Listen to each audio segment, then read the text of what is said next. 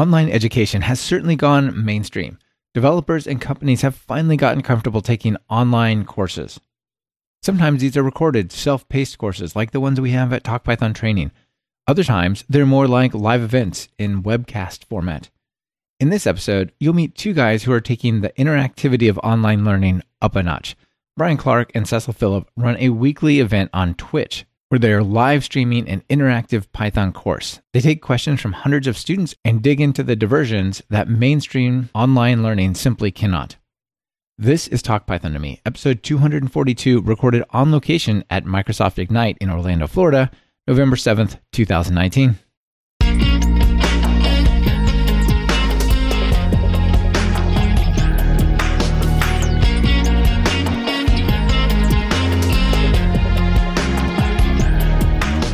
Welcome to Talk Python to Me, a weekly podcast on Python, the language, the libraries, the ecosystem, and the personalities. This is your host, Michael Kennedy. Follow me on Twitter where I'm at mkennedy. Keep up with the show and listen to past episodes at talkpython.fm and follow the show on Twitter via at talkpython. Brian Cecil, welcome to Talk Python to Me. Hey, how's it going? Thanks for having us. Yeah, it's great to have you here. I'm super excited to talk about this Twitch stuff. Like to me, Twitch and Mixer and all these cool live stream gaming things. They're they're amazing, and it's just such a different world that I, I'm used to.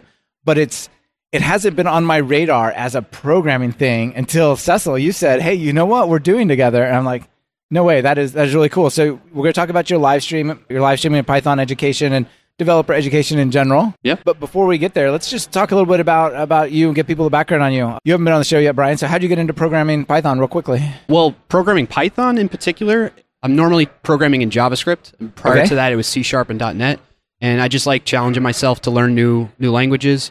Also, Cecil and I are on the cloud advocacy team, and in particular, our audience is around academic. And you got to learn a bunch of languages for that. They're like, we work with Scala. You're like, what is Scala? I, I got to go figure this out, apparently, right? Yeah, okay. Exactly, and the part of what we were wanting to do is kind of at least what I started out with, and I've, I've since learned that Cecil had a little bit of background in Python prior to starting the show, but we really wanted to take a beginner centric approach to it, like straight up what's a variable, what's constant, what's you know that kind of stuff. I think that's so interesting because, yeah, we'll get more into this, but you really do have that beginner focus. So you don't have to be like on your fifth year of doing this language to make it worthwhile, right? Exactly. Yeah. That kind of sparked the idea to all right, I've been interested in Python. There's a lot of machine learning and AI that's around it that I want to get into more. Let me learn Python and start with that. And so that's how that kind of came to be. Yeah, super cool. Yeah. And Cecil, maybe tell people just quickly about yourself. You've been on the show before, doing all sorts of cool stuff. You were on the Evangelist, the Dev Evangelist advocacy story, the panel. That was really fun. Yeah, yeah, yeah. We were on before and we talked a little bit about developer evangelism and advocacy and, and what that is.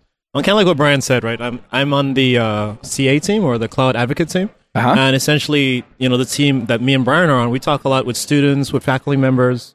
I really just try to understand like what are some of their needs from an educational perspective when it comes to Microsoft products, when it comes to cloud technology or Visual Studio Code or you know machine learning and IoT and like some of these you know really interesting topics. Yeah. Well, how, what does that mean for a student? And what does that mean for you trying to establish like your career path going forward? Yeah, and traditionally that's meant okay, we're using Windows, maybe Windows Server, we're using C Sharp or possibly C if you want to kind of spread out.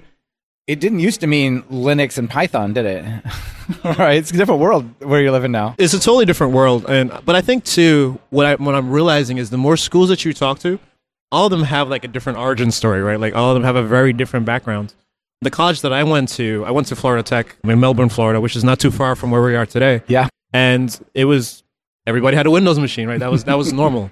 And this is a while ago, right? This is when people still had like Compaq Presarios for like their laptops and Did you connect to the internet silently or with noise? at home when I went to my house, when I went home, we definitely had like a 56k modem that you know did the rigging rigging thing. I remember being able to distinguish the noise. You would hear, you're like, oh, I got 38, whatever, or I got 56K. You could tell the connection noise. You're like, oh, that's a good one. We're going to do some downloading today. That's funny. That's funny.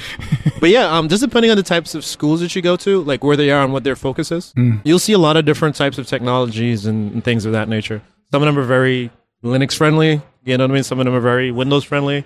Surprisingly, over the schools that I've personally visited, I haven't seen a lot of Macintosh machines, which is interesting. It is interesting. Uh, you know, Macintosh are kind of obscenely expensive. And that is true. Right. And that's what I figured it was, right? Yeah, Like, and as a student, right, I think of my daughters who are both in college now, they're paying their own rent. We cover their tuition, but they got to pay their rent. And things like, do I need a new phone this year, even though it's broken? It's like, I don't know if I can afford that 600 bucks. yeah. And right, and like this MacBook, I love it, but it was over three grand. It's ridiculous. Yeah, yeah. But in the developer world, like this is the environment that we're used to. Yes, Right, yeah, like- because we have well-paying jobs, generally speaking, so it's not that big of a deal, right? Sure, sure. I mean, whether it's the case that we have the financial means to do it ourselves or we have company sponsored machines or something like that. Yeah, yeah, your companies will just say, "Here's your machine." Yeah, for sure. But it just shows you that there's a different perspective now that when you go to schools, like the resources that we have is not the same. So you're seeing more Windows machines there, maybe, huh? Definitely more Windows machines How about Linux? through Chromebooks randomly every now and again. Okay. A few folks using Ubuntu and you know maybe Gentoo or something like that from from a Linux perspective. Cool. Well, before we get into the topics, you know, I don't know if the final show will have the background noise. It may. Certainly, there's a lot of background noise for us right here because we're recording on location at Microsoft Ignite. Yeah, and it's it's such a crazy conference. I thought of Microsoft Build as a one of the really large conferences. PyCon, you know, we get like 3,500 people attend there. This is like 10x PyCon, right? I had no idea how big it was. Somewhere around around thirty thousand attendees, something like that. it's something, man. So I'm there's a lot of stuff going on, and it's it's a little interesting to be here as a, a Python person because there is some interesting Python stuff. I just watched Steve Dower's presentation about Python security. Nice. Okay. that, that was really cool. But there's also a lot of stuff that is is like kind of foreign to me. There's some, some interesting companies, but maybe tell us a little bit about like some of the announcements. Like we have. Um, you know, Azure on-prem is pretty interesting. And we have VS Code, uh, yeah, VS Code Online. Like, so there's a few relevant things maybe to point out from what's happening this week. That's the one that's the VS Code Online one is the one I'm most excited about and was like really pumped to try out and just start tinkering with. In fact, to the point where it was I used it as a backup for my talk where I was uh, demonstrating some an extension in Visual Studio Code. Oh, really? It's in preview the extension and sometimes I'm still learning Python and setting up my environment properly and I think I have something misconfigured on my laptop. And so if I had it as a backup because that environment I could spin it up, it's using Linux behind the scenes and I was able to get the extension working with all the Python dependencies that I needed and it went smoothly, thankfully. Yeah, I think this is going to be really empowering for developers, right? It's like you go here, you click the button. Like Cecil was telling us yesterday, like you can have a thing on your GitHub repository, like launch this in VS Code Online, basically. The other aspect of it that's going to be super interesting to see people use it for, it, speaking of academic and just teaching and learning and that kind of stuff, is in workshops or in classrooms, being able to set up a predetermined environment that already automatically loads up the code that you might need or the demo application right from GitHub, Yeah. so that your students or just attendees in there have their environment already set to go. You're not wasting time in the beginning making sure everybody's on the same page. You're also dealing with a lot of people that'll get like work issued devices like you, you both were just talking about and they have limited rights to install stuff. Right. I don't have permissions, or I have a Chromebook and it won't run it, or whatever, right? Exactly. So doing Yeah. it all from the browser like that makes it super interesting to open up the doors that way. Yeah. Cecil, do you see this as something you could tie into your live stream? Definitely, I think maybe at some point in time, and I mean Brian and I haven't spoken about it yet, but maybe we could find a way to kind of integrate it into the stream. Maybe do a quick demo of it. You know, really just to show folks what's possible. Because kind of like what you were saying before, I think the benefit there is just to be able to get going quickly. Like there's pretty much little to no setup, right? Like I don't have to worry about installing operating system updates and having the right dependencies and those types of things happen. Yeah. I'm assuming there might be a way to like set up a blueprint or a template so that now we have multiple people that are trying to create the same environment from the same repo. Yeah. And so now we all just have like the same environment set up, essentially. Our own instance of the same environment. Yeah, it seems like a great way to help people who are just getting going, right? Like they're coming to this stream to learn what the heck Python is and how it works, right? So it, it's perfect. Like click this button and we'll get you rolling. Yeah, definitely. I think two was it two days ago? Two days from the day of us recording anyway. so again, like Brian and I have the stream and usually what we do is we take some of the code that we write on stream and we'll push it into a GitHub repo. And so after I saw the announcement, I was like, oh well let me go and see if I could get our code from the repo running in VS Online. Yeah, yeah. and it was super simple. There was literally like two or three buttons I had to press, right? Like, you know, create environment. I had to put in what repo I wanted it to, to come from, and, and that was it, right? And then now, like, I have a machine set up. There's Visual Studio Code running inside of the browser. it already had Python on it installed, so I didn't have to install it, which was super cool. Yeah, three eight, right? Like shiny new Python. Yeah, not- it's Python 3.8, which Yeah, as that's- of that's as of today, I think is is maybe like three weeks Yeah, old, yeah, maybe weeks, not even a month old yet. yeah. So, so that was really cool to see that you know how easy that was to set up. Awesome. Yeah, I think that's a, a cool announcement coming out here, and I'm sure a lot of people can make use of it, especially in education where setup is, is challenging. Right? Like Jupyter notebooks are nice, and I do like them, but I would prefer to learn with something that has auto complete that's a little bit better. Like I just like the tooling of like a more of a dev editor more than I do like Jupyter, even though Jupyter Labs is pretty killer.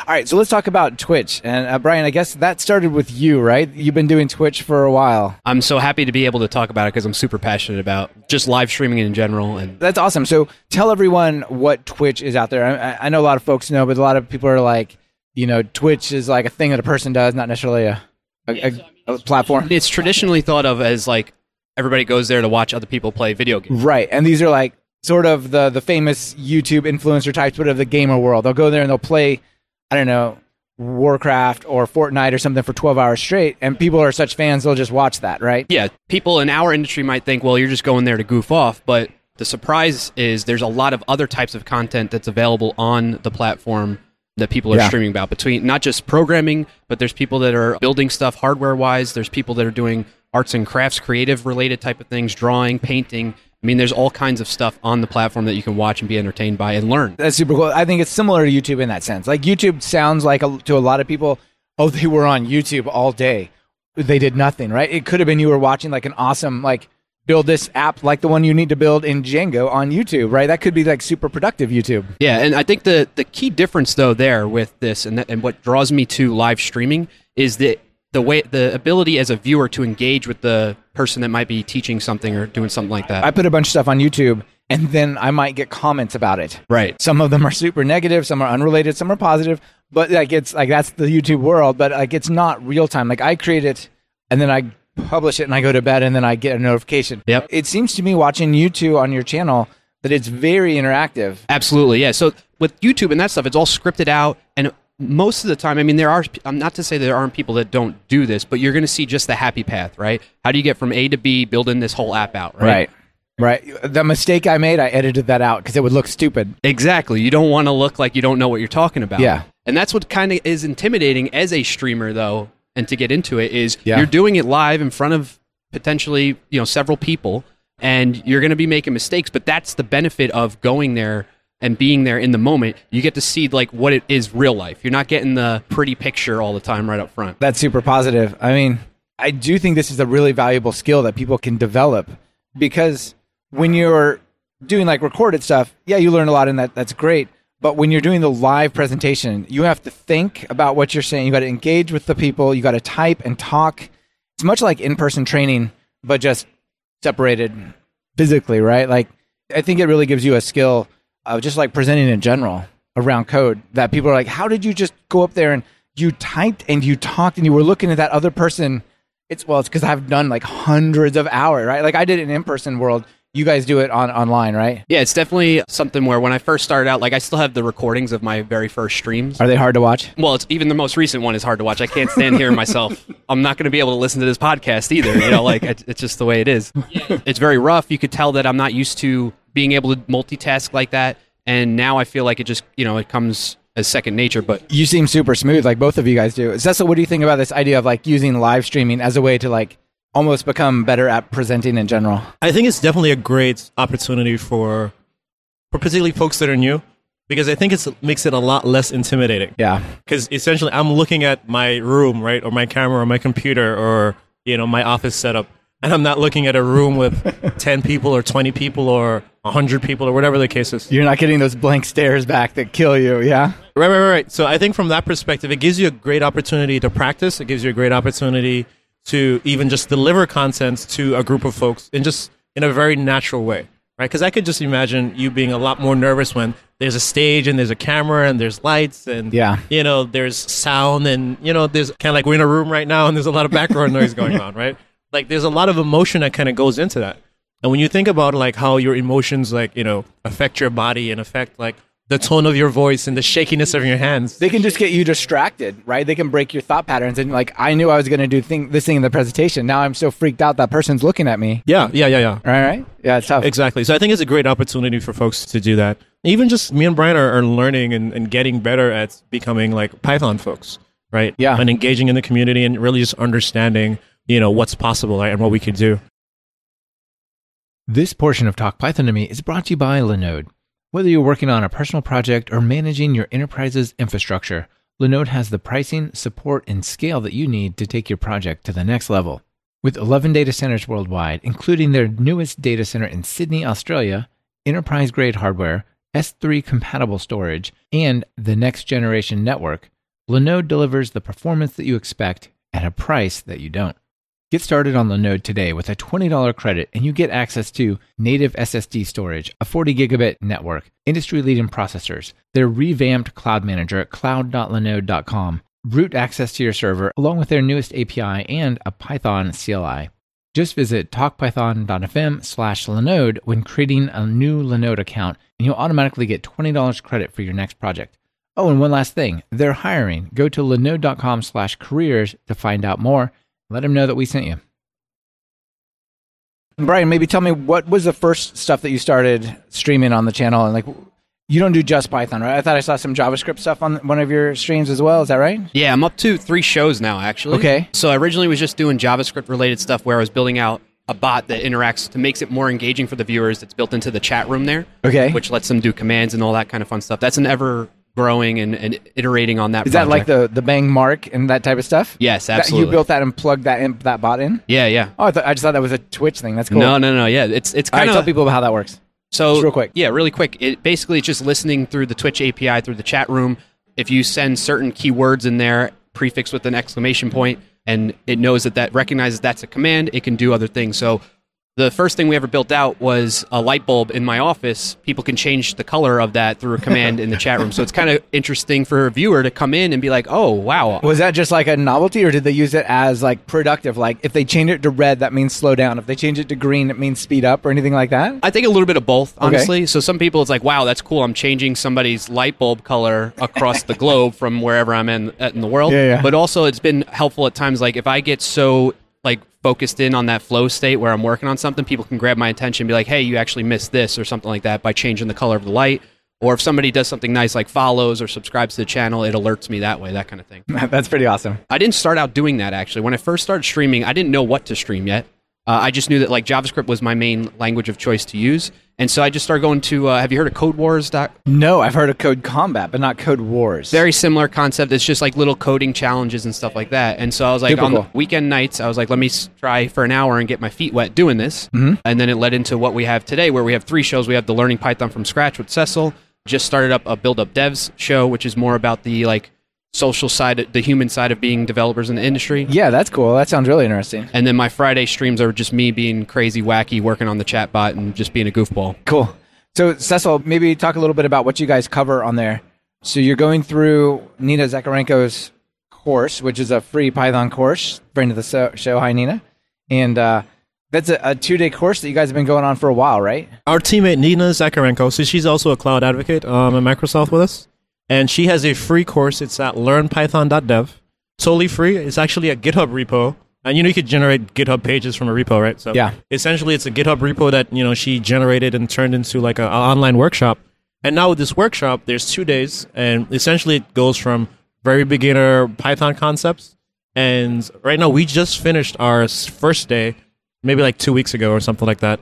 But it's taken us four months to do, which I think is, is kind of interesting. It's super interesting, right? Because, I mean, it's self paced learning. And so it's kind of like a whole day of maybe in person, right? Would you say it's like a, in, a one day in person? So, so if you were, say, to do that self paced, maybe you do it a couple hours a day, like a week? Maybe a week to do a day, like if you're doing part time. But you took four months. I mean, I know you don't do every day, right? But still, Right, right. that's interesting. And I think it, it touches a little bit on giving people the sense of like the true interactive nature of what you guys got going on, right? Yeah, totally. When we first started this, I was like, "Oh, okay, we'll knock this out in two months, and that'll be it, and then we'll we'll do another thing, right?" But um, it turns out that every section that we do, because we pay so much attention to what's happening in the Twitch chat room, and as um, members that are watching kind of pop in and pop out, we get a lot of questions, we get a lot of suggestions, we get a lot of ideas about, hey, why don't you try this out and let's see what happens? Or, hey, I didn't, could you re explain this particular topic? Or, did you know that there was this other language feature that wasn't necessarily covered in the that section? But, you know, let's just try it on and see. Here's list comprehensions, but you can also do it with dictionaries. And I didn't talk about that, but but here we can we can do it here as well, right? It's kind of the same idea. Yeah. Right. So just from that, like that's how, you know, streaming once a week for three hours on a Wednesday turns into like four months of a video, which should have been like a one day section. Right. But just because like, we just we've just been so thorough and just been answering tons of questions and you know, like all the interactions that Brian has built into his stream from you know, turning his light bulbs on, and then there's little sounds that folks can play. Brian, you've got like funny Wednesday sounds and stuff. Like, yeah, like it's it's very like appropriate to Twitch, right? It feels like it's very very much part of that community that those styles that you got there. Right, and that's one of the things that I think differentiates it from a webinar or live streaming on YouTube or just putting out a YouTube video. Because YouTube has live chat, sure, and you know you could do live streaming there. But I think having the ability to customize that experience for the folks that are watching makes a huge difference, and it makes them feel like they're a part of that video that we just produced. I did really get that sense that people feel part of it. That you guys welcome them when they come. That that there's this deep exploration that they're part of, and it does. You know, just to talk to the audience for a moment, like it's really quite early days in, in terms of where you're starting, right? Like you you explain what virtual environments are, and you said you started explaining like what a variable was. And there's a lot of folks where there's not that level of training available, right? Like none of my courses assume you don't know what a string is necessarily. You know, I mean, it doesn't assume much, but there's like this sort of thinking like a programmer thing you, you got to do. And I feel like you guys are doing a good job helping. I think one of the good things with what me and Brian en- end up having to do was because he has experience in JavaScript, I have most of my professional experience in, in .NET and C Sharp. We're able to give the perspective of, hey, we know a little bit about programming from other languages and frameworks and things of that nature. How can we apply that to Python and use that knowledge to make us good teachers? Right? Yeah. So even though we're not Python, even though we're not Python experts, and even though you know we don't get paid to do Python, we don't have Python things in production, we don't have open source packages that folks are using. We do understand like some of the basic constructs of programming, and so we could use that background knowledge that we have to apply this to learning like this new environment. And Brian, what was your experience in Python when you came into doing this channel here? Like how much? The extent was I could just recognize it when I would see it. I've like reviewed Python code kind of thing. Yeah. But that was the extent of my experience. Okay, I I feel like this is actually it can be an advantage, right? It can be. I'm at I'm at a similar level as the people learning what I'm doing. So if they follow along with me, I'm not like, well, I don't know what's wrong. Why can't you create a virtual environment and install this? Like, obviously, that's an easy step. Let's get past that to the real right. Like you're you're going through these steps with them. Yeah. I think that's powerful, right? Yeah. What do you think? Do people react positively to that? Yeah, and so far it's been we've gotten a lot of positive feedback because people will even go back to the past recordings because we post stream notes and video recordings on YouTube and you can catch them on Twitch, but Twitch will only do it for a certain length of time they'll stay on there. Yeah. And people will come in and they'll be like, "Hey, I've been catching up. Where I'm almost up to your current episode, but thank you so much. This has been super helpful because I'm a beginner as well." And it's been a fun challenge for me both from the aspect of like I don't I didn't know Python prior to this, but also to challenge myself to get back to the roots because you know, I think we get so engulfed in we've already learned that lower level stuff that you, Yeah. maybe you got in, in college or whatever education background you might have. I just want to talk about the new features of Angular 2 or whatever, right? Exactly, Yeah, right? We get all hyped up about the new stuff and what we've already learned and, and take for granted that kind of thing. So it's been a fun challenge to get back to that and be like, how do I explain a var- what a variable is to somebody? Or how do I explain what a function is, you know? And it's been really interesting from that perspective, right? Yeah, you talked about the videos being available on YouTube, and until I was talking to Cecil last night, I didn't really realize that. I went, I just went to the Twitch channel, and there's like a video section. I'm like, oh, these must be the videos that I get to look from Yeah. over in the past. But there's a whole separate YouTube story around like your channel and stuff people can check out. Yes, absolutely. So, because what we're trying to do is make it so that it's not just like a one shot and then it's gone kind of thing, right? It's right, like which is great. we want to be able to, for my own benefit too, go back and reference like how did we set up those virtual environments that first time, right? yeah, And so the one way we found to do that, well, it's twofold. What we're doing, exporting to YouTube, you can do that directly from Twitch. Twitch gives you that ability, and then uh, creating like a blog post stream note kind of thing that we've been posting on a website called Dev2 okay, which is like a very developer centric blogging thing. So it's kind of like we went from medium.com to do a lot of our tech blogging, and now Dev two is like a more comfortable environment for specific to us. Yeah, what do you think about the Medium story these days? I've never really been too deep into blogging, so I, I don't know that I have a strong opinion one way or the other. I am really enjoying writing and posting on Dev two nowadays because it's just markdown. I mean, not, not to say that you couldn't really do that in Medium, I think, but Yeah, there's just all that drama around Medium going paid, yes, putting up the paywall in a lot of places, and I think that struck a lot of people as a little bit, a little bit off. from that perspective, as somebody that's a casual medium, I'll go there. Like people will link to it. I get frustrated when I get I open up a website, whether it's on my phone or on a desktop, and I'm immediately presented with some type of notification. Right, a platform that's supposed to be allow people to read. Maybe if I'm midway through it, hit me up with something like that. But like immediately, that's where it's like a huge turnoff for me. But that's with any site, not let alone Medium. Yeah, yeah, sure, Yeah. sure. Cecil, what do you think about Medium? Are you a fan? Did you see that as frustrating when they put that when they went pay paywall? Yeah, I saw that. I saw that, and uh, I guess similar to Brian, like it didn't really affect me as much because I'm not a big writer. I do a lot of video. Yeah, yeah, me too. It's- I'm very comfortable in like doing video and those types of things. Yeah. whether it's for Channel Nine or like live stream that me and Brian are doing. I totally get it, and I understand why people would want to have a certain level of trust and a certain level of integrity when it comes to like their written content. the first several years where it was taking off, people felt that I'm writing on this platform that's open for everyone, and then it became not open somewhat, which I, I feel like a lot of those people wouldn't have gone there in the first place had they known that was the destination. You know? Yeah, I totally agree with you. And I think one of the reasons why we do appreciate Dev2 is it's built on open source technology. The the code for it is all actually open source. You could go and look at it, you could contribute to it.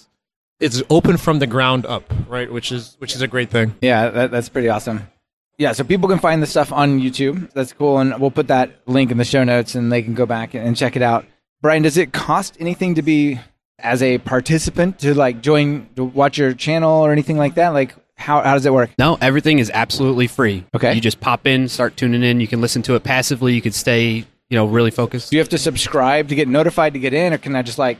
Is it just like go to like a YouTube video that's open, or how's it work? Really, you just show up to the channel and you're able to catch everything. There's there are options to subscribe. I mean, so if you want to get notified when things go live, uh, you Twitch has a feature where you follow and then you can turn on notifications for when somebody goes live. Right, like create a free Twitch account, and then you can subscribe and get an email or something like that. Absolutely, yeah, Okay. yeah. You create a free account, doesn't cost anything to create an account, and then you can just start watching things. The way Twitch will maybe un, you know get you to make some money is you'll see ads when you go to people's channels that way. I see. Okay. Yeah. A little bit like YouTube in that regard. Yep. Okay. And as uh, somebody else out there wants to do something like this, what's the story there? Like, do they have to be like a pro Twitch person, or like, how's that work? No, I mean it's very beginner. Well, it's not beginner friendly necessarily. It can be intimidating as somebody starting out wanting to start streaming on the platform or any platform in general. Yeah. But the general advice that I give people that are beginning is to pick a, a dedicated time once a week that you can consistently stick to, so that you you can actually get a feel for what it's like to be streaming, and uh, so that you don't necessarily um, you know lose sight of being able to continue to do it. Like what ends, tends to happen is people think that they might want to start streaming and then they'll do one or two here and there and then they will you know they won't find the time to do it it's kind of like having a tv show right people come to expect to see you at a certain time and date and uh, if you're not there then you lose that traction that you might get Yeah, probably even more so than blogging or even podcasting because it's the inter- live interactive is the bit that's interesting. So you've got to have it on a predictable time frame, right? yes for sure and then the other bit of advice i'd say in terms of like actually setting it up technology wise i mean i could go into detail about what i use but really i just say keep it basic just have a camera and share your desk a desktop and you're good to go you know have whatever microphone start simple and then build upon that as you start realizing that you're really into doing this you you enjoy it Right. Yeah, I've seen some super elaborate setups that various people have, especially in the gaming world. Yep. You know, like racing simulators and all sorts of weird and crazy, awesome looking setup. But yeah, so you can get started pretty easy, huh? And I don't know. I mean, the mics that we're sitting here talking on, they probably sound pretty good. Like it's the, the normal podcast mics, and these are like seventy dollars. And I guess you probably wouldn't need much more than that. Plug it in the USB, and you're good to go. for sure you could definitely go that route but i mean use what you have to get started to get a feel to make sure that you really are interested and dedicated to continuing doing it before you make that investment right i think what ends up happening is people there's all kinds of options and things and hardware. You can geek out over it like crazy, right? Sure. Just like with that, like I'm sure as you start getting into podcasts and you, you started off on certain types of hardware and then you dig deeper and you, you get into this elaborate setup that you got now. I spent a ridiculous amount of money on microphones to end up back on like the cheapest option. Oh, really? I spent over a thousand dollars on microphones. Oh my gosh. And these, like I said, are 70 bucks, and I like them better than all those others. It's just like, you just got to search, right? But it would be ridiculous to do that at the beginning. But if I do this like two shows a week every week for four years, it makes sense to like start to go and see what works, right? Right, exactly. And I think people will get intimidated, and it basically they they stop themselves before they even get started because they're worried about what they're going to use setup wise. And you'd be surprised that the viewers actually they'll know that you're a beginner streamer, but that will make them feel even more involved with it because they're like they're there they're first, right? They're the first post on the on the They want to support you. right? And so that makes it interesting. And then they'll see you evolve over time and add to it and support you that way. And uh, that's what the culture is all about there. It sounds pretty welcoming, really. Yes, it absolutely is. I mean, I've had, I've for the most part had a very positive and pleasant experience with the developer community on Twitch. That's not to say there isn't some negativity and the, and the usual trolling kind of that goes on that It- happens every now and then. online. Yeah, it is. We're on the internet, folks, right? So, but for the most part, you'll you'll see it's very very kind atmosphere on the platform there. That sounds really cool. It seems like it might be a good idea to like have a, a content calendar for in the early days, like before you do your first stream, like plan out what are the next what does the next month look like? Because I can really I can see it'd be so easy to get really into it, excited, do the one or two things you had on your mind, and then go, I don't really know what to do now. Like, do you guys pl- you have a pretty long term plan? I guess that's what with like the course, for example. I mean, I guess it's a long term plan. You had no idea. Again, when we first started this, it was Nina's course, um, learn Python.dev. It's two days, and we're at month four, four plus now, and we're just in day one. I'm going to assume that we got at least another four months. Sounds like a long term plan. You of guys got. content.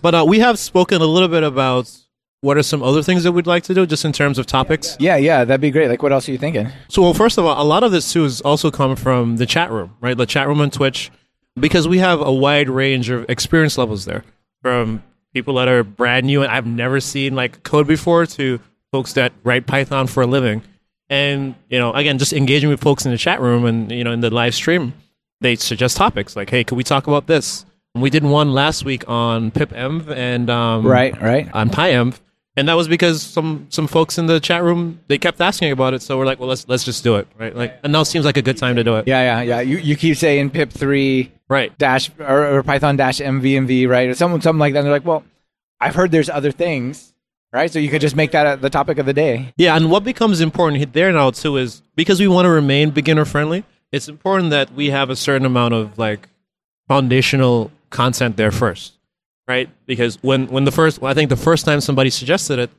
I was like, you know, that seems like a little bit ahead of like where we want to be right now. Yeah, yeah, yeah. It seems a little bit intimidating. It's it was intimidating for me. How about we start with like some machine learning car? Like, could we do self driving cars and put it on like an RC car? Like, let's start there, right? Like, no, maybe not. Folks have asked about Docker. They've asked about machine learning, about web stuff. But again, like we're in day one, right? Four months later, we're in day one. But we're just trying to make sure that cover our bases and make sure that everybody understands what is a function and understands what's conditional logic and then yeah. what is an environment and what is pip and what is a package and like where does this code come from? Like does it just come from outer space and now I just use it? Like you know, I mean? like what do those things look like? Because I think unless you have that foundational information, you're not going to understand the benefit of using this tool. Yeah. And so it's answering the question for like that one person, like let's answer it for everybody and just make sure that we're all on the same foundation. I find it very powerful to say it's one thing to write down here's what you do to do a thing. It's oh, it's entirely another to see like here was a blank screen and nothing complicated happened and then now here's something awesome created, right? Like I think just seeing that built up is a really powerful experience and it seems like that's like a good part of the channel. Like you have screen sharing, you got the editor open using VS Code a lot of times, right? And you're just over there working on that. That's really great for beginners. There's a lot of opportunity on both sides of the table. I've definitely learned a lot. I'm sure Brian would say the same thing. He's definitely learned a lot. It's definitely affected even our jobs, to be honest with you. This portion of Talk Python to Me is brought to you by the University of San Francisco. Learn how to use Python to analyze the digital economy in the new Masters in Applied Economics at the University of San Francisco. Located at the epicenter of digital disruption, USF is the ideal launching pad for the next phase of your career.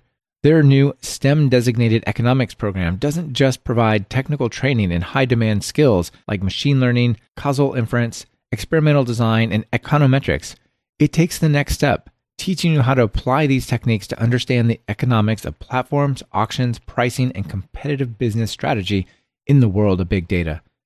The program is open to beginner and to advanced coders looking to apply their skills in a new area. Applications are now open for the fall 2020 classes. To learn more and get an application fee waiver, go to talkpython.fm slash USF. That's talkpython.fm slash USF. Tell us about that. Like, how is it, what's happened or how has it influenced you outside of just what you're doing on the channel itself? Sure. So under developer advocacy, it's more than just .NET and it's more than just JavaScript, right? Like there's a whole ecosystem of languages and tooling and libraries and SDKs and those types of things. You know, we were talking about it yesterday, right? Like the Python SDK for Visual Studio is like tens of millions of downloads. it's easily one of the most popular one that's there. So now, like knowing Python a little bit better, I could go in and look at some of these features and understand like why would these features be beneficial and why would you care about them? Right, or maybe even give feedback to the team like, yeah, technically this works, but it's not like the way the community would first guess, right? Yeah, totally. Definitely can be able to do things like that. And now, even again at day one, right, four months later, like I'm thinking about, well, what does it feel like to publish a Python web application? Yeah. So I have a background in, in web development and web APIs from a .NET perspective. You know what I mean? Again, like Brian knows about Express and Node and JavaScript things. Now I'm kind of curious. What does it look like to take that existing knowledge and apply it to Python? Right? How much is it the same? How much is it totally different? How much is it the Yeah. same? What does it feel to actually like publish something and build a web API and build like a web front end and add JavaScript to it and CSS? And, like, what does that publishing tool chain look like? Yeah. And how does it feel like for us publishing it to Azure? Because again, we work in Azure and Azure pays the bills, right? Right. So we got to we got to talk about that a little bit. Brian, how about you? How's it affected your role here? very much the same what Cecil was saying. We're, we're seeing opportunities where we can help contribute in those respects to Python outside of the, the ones that we kind of got hired on for. But in addition to that, like case in point in Microsoft Ignite here, I just gave my first talk that involved Python ever. Okay. At Ignite of all places, you know? Yeah, yeah. So yeah, it's been really fun and exciting and it's kind of nice to uh, just add that to the developer tool belt, my skill set there, right? Yeah, I'm sure it lets you connect with that whole area of the industry that maybe just being a pure JavaScript developer didn't really, you know, you couldn't relate to as well. For sure. What's your plans for topics? Have you guys decided? I know you got four four more months of Nina's course, but uh, do you actually have any idea what you're doing next? No, I have no idea. Yeah. No, I'm just kidding. I mean, well, so with my other streams, I ha- I probably the Python stream series that we have. It's probably the one I, we have, or the one I have that's most planned out. Honestly, the other ones I just kind of like. I have a general direction, and I just kind of go with it. With ours, we're gonna go, finish going through Nina's, looking at Cecil to make sure we're on the same page. I think we are. Yeah, you guys are going to decide on the spot right here. we're, we're gonna, oh, everybody's going to hear it in the podcast now for the first time, exclusive. So we're going to finish up the course, and I think we're going to start building out like little tools and fun ways to like integrate that, like getting to the point, like Cecil was saying, where we're going to publish something in production and run it. That would be maybe even interact with the chat room and through the Twitch stream and that kind of thing. Right, right. Maybe some sort of API out there on, on Flask or something that then like drives. Who knows? People could talk to you and something happens. Yeah, and the, the other thing I'm actually been itching, I've been itching to get into doing is uh, a little bit of IoT, which is what I spoke about here at Ignite. Sure. Yeah. Yeah. Okay. in particular, like a lot of times my office at home running all this stuff, this hardware to do the stream, it gets hot in there, and I have to, ma- you know, this is a lazy moment here, right? But I have to get up and I have to turn my fan on to cool the room off so that I, but like that's me stepping away from the show so I can go do that. So I'd love to have I, the IoT device listen for the temperature and with Python, you know, maybe Yeah. trigger the fan to go on on its own kind of thing. But we'll see where we go with it. It does sound a little bit lazy, but I also find like when I, but I also find like when I'm recording a show or I'm doing something where I'm like programming, I'm deeply engaged. You don't feel like it's a little hot. Like you get like knocked out of your your flow. You're like, dang, it is hot in here. How is it so hot? What you know? And then then you're like, got to get up, and it like breaks your thought, right? Like. And you're live streaming. I, I think uh, you don't want to do that, right? Exactly. You're getting all sweaty. You got the headphones on, covering your ears. You know, it's three hours later, right? dang, I'm tired. Well, it was 95 degrees in here. What was I doing? And you guys are both in Florida, where that's a legitimately common thing, right? Yeah. Uh, yeah, I wanted to ask you about the interaction with the audience. So maybe Cecil, uh, go to you first on this one. What I've seen when people come in, they'll, like send you feedback or say, "I have a question about this," or "What if you?" It's cool that you wrote the code this way, but what would happen if we you made this tweak to it, right? Have you or do you have any plans of having like deeper requirements for participation? Like, hey, everybody, like what I want you to do is write this program, and then we're going to come discuss it, or I want you to read this this article, and then we're going to dive into it, or like anything like where people need to come more prepared, or is it all just like drop in and like take it in? I think we've loosely spoken about it. So again, like if you look at Nina's course, there is a practice section. Okay. So again, so it's it's two days, and each day, at least the first day, was split up into eight separate modules. And at the end of the module is a practice section, which kind of is you know just exercises and muscle memory exercises that you could do to you know remember what we just did. And we don't usually do that one on stream. That's usually like an exercise that we leave for the folks that are looking at the YouTube video or the mm-hmm. live stream to kind of do it yourself. Like we encourage, hey, well, you know, we didn't do this little piece of it, but please, you go ahead and for your own practice and you know, just understanding, like go ahead and play around with it. But I can imagine, like going forward in the future, we can have more ways for people to to interact with things. I don't know if it's with the zen of the show, right? Like if you have too much of a requirement, it might the people who would just drop in might turn them off, right? But We don't want to do it in a way that it makes you feel left out. yeah, Like if you come in in week 20 and this is your first time being on the show, right? You should still feel very welcome and included in whatever it is that we're talking about. You know, the subject matter may may or may or may not be a little bit over your head depending on like what your experience level is, but you should still feel welcome to like sit in the room, right? And we're all at the table and we're all learning together. We spoke a little bit about having like a submission form for like like questions, not que- for for questions and for also topics yeah, when this thing is done, like what are some of the things that you want to learn about? And maybe we could do like a voting thing. right. You could let them vote on it and see what one gets voted up or something like that. Yeah, like do like a voting thing. But I think anything that we do in terms of interactivity would be very subtle. It won't be like you have to do this, else you can't sit in this chat room kind of thing. It's not going to be like yeah, it won't make any sense unless you've deployed your app yet. yeah, it's not going to be that serious. But you know, hopefully it'll be something fun and interesting, and you know, maybe we'll turn on some more lights in Brian's office. Uh, you know, turn on his fan and stuff like that. You know, we'll see what happens. The IoT thing is fun. It's definitely got a good Python angle, right? You could do MicroPython or Circuit Python. Are you thinking of getting something from like Adafruit or something like that, Brian? Well, it's so funny you say that because that's what the talk was about. It was the Circuit Python Express by Adafruit. Nice. Yeah, that's such a cool little device, right? Like it's 25 bucks and it's got quite a bit of smarts on it. Oh my gosh, yeah, I'm so blown away by it. Like all everything that's built into that little device, what that you can do, and it's just so fun. It's great with the same sense that we're talking about before, beginner friendly type stuff. If you're looking to get introduced to programming, introduced to electronics, that thing is a great way to go about doing it and introducing yourself or students, that kind of thing, into the whole atmosphere. Yeah, I feel like the programming for that stuff is not too intense often as well. It's not like, well, we've got these 10 files and here's where the CSS is and here's the database migrations. And right, it's like usually there's like the code.py or main.py and Yep. you kind of just put it there and it's pretty straightforward. Yeah, they did a fantastic job of making that device like removing the friction, right? Of setting up all the Yeah. things. All you do is change the code.py file and you're good to go. It'll recognize that you made changes and load it all up and get things running. It's really interesting. Uh, You know, it came from the BBC micro:bit. I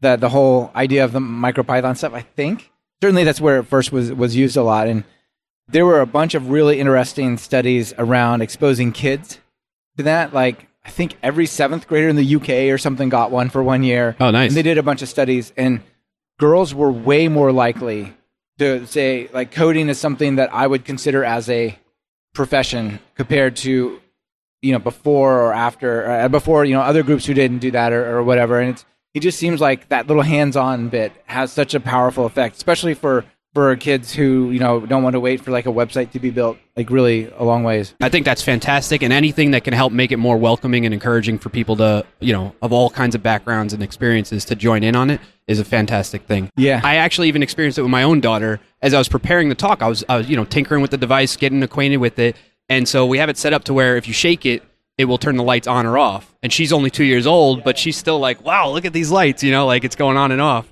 And I thought that was the coolest thing, and I'm glad I have it now because it'll be a great way to like give her the opportunity to explore that area out and if she's interested in it. that's super cool cecil do you do anything with your son how old is he now Cameron's seven. yeah We haven't done anything in terms of like getting him on the keyboard to like type stuff or or anything like that. it's a little bit early because like the working with the words and the letters probably that age is still just Right. a little challenging but like it's soon right What I have done, so like there's this little robot set that he got, and robots as in like they're cardboard robots. okay But essentially, what it does is that one, it, it kind of gets you in the habit of like putting pieces together.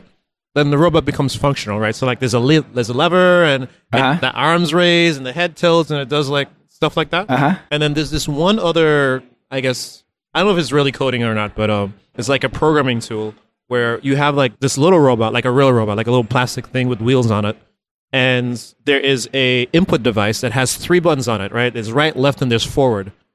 And you could, depending on the combination that you put in, you could use it to like it'll detect the wall, like there's a sensor in front of it.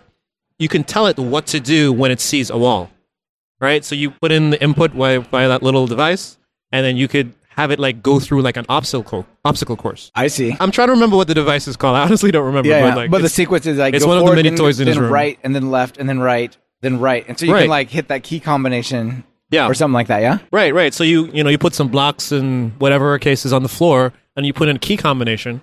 But at, you know at some point, like you're gonna hit the wall of the room. Like, what does it do when it sees the wall?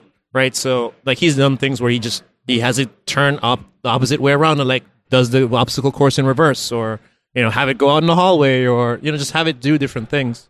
And it also has like a um like a backhoe thing, like a like a scoop in front of it. So now you can have it like pick things up and move around and like put it somewhere else. Go get your Lego and carry it around or something. It's kind of programming, kind of not. Yeah, yeah. It's it's like programming without the words.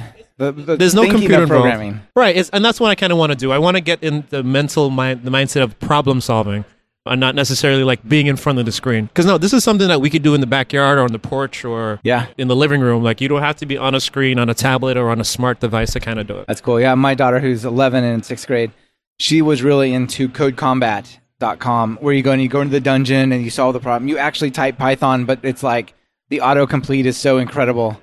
Like you can say hero dot attack enemy, and you type A, and it auto completes that whole line. You know what I mean? Yeah. And like, uh, yeah, it's so there's a bunch of cool opportunities around that. So maybe Brian, let's talk a little bit about your setup. I know you said people can get started just like with whatever, but I was kind of wondering because when I go and watch you, you're sort of just a disembodied person stuck in the corner, right? You've got like a cool green screen and and some mics, and you've got like a bunch of stuff that'll rain down. Like you can like do all these little sounds, and you talked about the light. So maybe give people a sense of like where you could go with like hardware and setup and stuff. I originally was streaming from my MacBook Pro, like a tw- the 2016 Yeah. kind of model, and I found it, it can work on there just fine, streaming from there. But you know, the fan starts spinning up, and like that's all you hear, right? And you could tell it's just really cranking out as hard as it can to support all this, right? Sure. Okay. And so then I, of course, being the technologist enthusiast that I am, Maybe something with two GeForces in there would be better. yeah. So I, I built out a custom PC that I could use for gaming and for this. So it's kind of like twofold there. And that thing is more powerful to handle streaming. So like obviously the better the hardware that can do a lot of the video encoding and uploading and having a good internet connection through your internet service provider is key. What's the the resolution you stream at? I stream at 1920 by 1080. That's pretty high. fairly high. There, yeah, I mean that's that's really the range that you kind of want to be at. Well, mostly for gaming because I was doing some game streaming. Uh huh. So you could go down to 720p if you wanted to, and th- and people won't mind that, especially for programming. Yeah. Sometimes it helps to have the smaller resolution so you can actually read like the menu items and stuff a little bit. But yeah, it's it's always a trade off, right? Right. All right. So uh, you got this pretty awesome PC that you built out. Yep.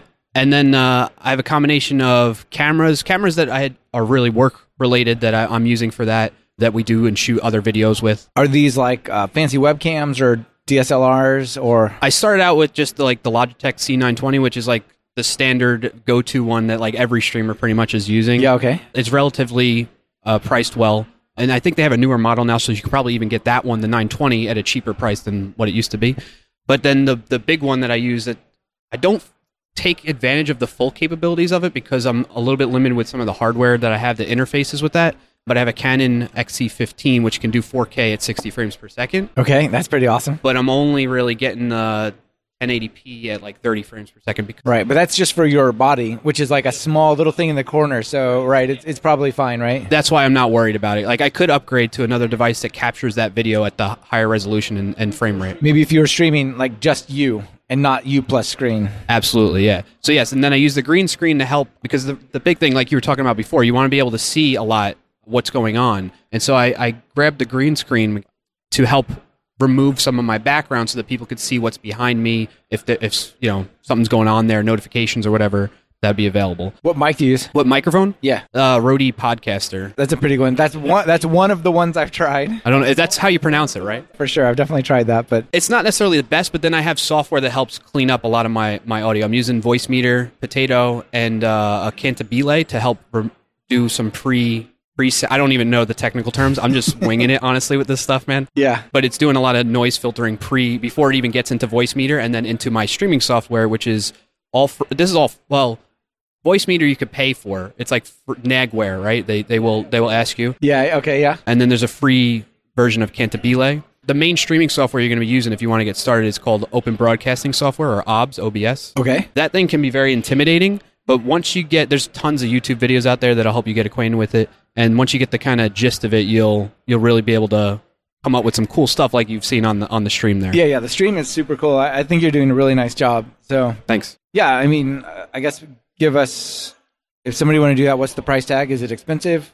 Like how much of this stuff costs money? Obviously, the Rode Podcasters like two, three hundred dollars. like i was saying before i would start simple use whatever you can and then slowly iterate on there and um and add to it right but Yeah. i don't even know honestly what i'm up to because i've been it's like every couple of months maybe not even I, I haven't even done a recent hardware or update i've just been happy with the setup now that i'm at but i would say like every couple of months or so i would like look to see all right let me see if i can upgrade the microphone or i can upgrade this aspect of it that's what my advice would be around that Okay, cool. And Cecil, you're pretty, pretty much just using like your podcast stuff and whatnot. I definitely had some podcasting material um, equipment from before. Yeah. So um, I have a Scarlett box, very similar to the, the Scarlett box you have right now.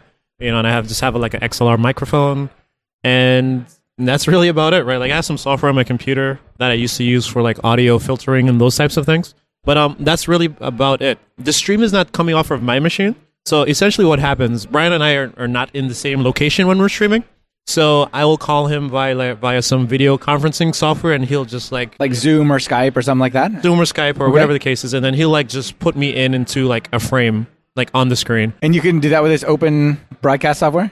That is fancy. That's awesome. Yeah, OBS is pretty cool. Yeah. So you can have different screens and different setups. So now we can have one where both of us, both of our faces are on screen, or I think he has another scene where I could share my desktop. Right, and so now my desktop is like in full view, right, and we just have like little floating heads in the corner, Right, right, right. And so, and so that helps too, right? So now we could both be on screen, but now you have a full view of the code and the editor and my desktop and whatever else is we're talking about. Yeah, it looks like Brian's really got it dialed in. That's awesome. Yeah, so I'm lucky. I just piggyback off of whatever he's doing. man. Like I just show up and talk, and like he Brian does all of the hard work. We patch in the the sound effects and everything that people can play, so that he can hear when people what when things happen. It's kind of hard being on a video call if you're not you don't want to have the stream up on your machine and the volume loud, so it comes through your microphone. So I patch all the audio into the video call with him so that he can hear it, and it's all through that Voicemeeter potato software. It's super helpful. Your own little broadcasting booth. It sounds like it. It's a ton of fun, man. It's open. What's the name of the software again? open broadcasting software. It's up on GitHub. You get it for free. It's open source. It's cool. That's awesome. All right, guys. Well, I think we're getting pretty short on our time, and this booth is going to uh, run out. So, really quickly, one question each to close out the show. When you're writing some uh, some code, what editor do you use? Visual Studio Code. All right, Cecil. This is not even fair. I also use Visual Studio Code. All right, right on. No, not a big surprise, is it? Uh, Especially with some of the announcements uh, today. That's cool. All right, guys. Thanks so much for being on the show and sharing your uh, look inside the, the Twitch stream and all that. It's been fun. Yeah, awesome, and then definitely love for folks to check it out, and you know we'll have the links and stuff like that inside of the the show notes. So Yeah, hopefully absolutely. you can see us every Wednesday at 11 o'clock at 11 a.m. Uh, Eastern Standard Time on Twitch. All right, awesome. Thanks. Bye. This has been another episode of Talk Python to Me. Our guests on this episode were Cecil Phillip and Brian Clark, and it's been brought to you by Linode and the University of San Francisco. Start your next Python project on Linode's state-of-the-art cloud service. Just visit talkpython.fm slash Linode, L-I-N-O-D-E. You'll automatically get a $20 credit when you create a new account. Learn how to use Python to analyze the digital economy in the Masters of Applied Economics at the University of San Francisco. Just go to talkpython.fm slash USF to find out more. Want to level up your Python? If you're just getting started, try my Python Jumpstart by Building 10 Apps course. Or if you're looking for something more advanced, check out our new async course that digs into all the different types of async programming you can do in Python. And of course, if you're interested in more than one of these, be sure to check out our Everything Bundle. It's like a subscription that never expires. Be sure to subscribe to the show. Open your favorite podcatcher and search for Python. We should be right at the top. You can also find the iTunes feed at slash iTunes, the Google Play feed at slash play, and the direct RSS feed at slash RSS on talkpython.fm. This is your host, Michael Kennedy. Thanks so much for listening. I really appreciate it. Now get out there and write some Python code.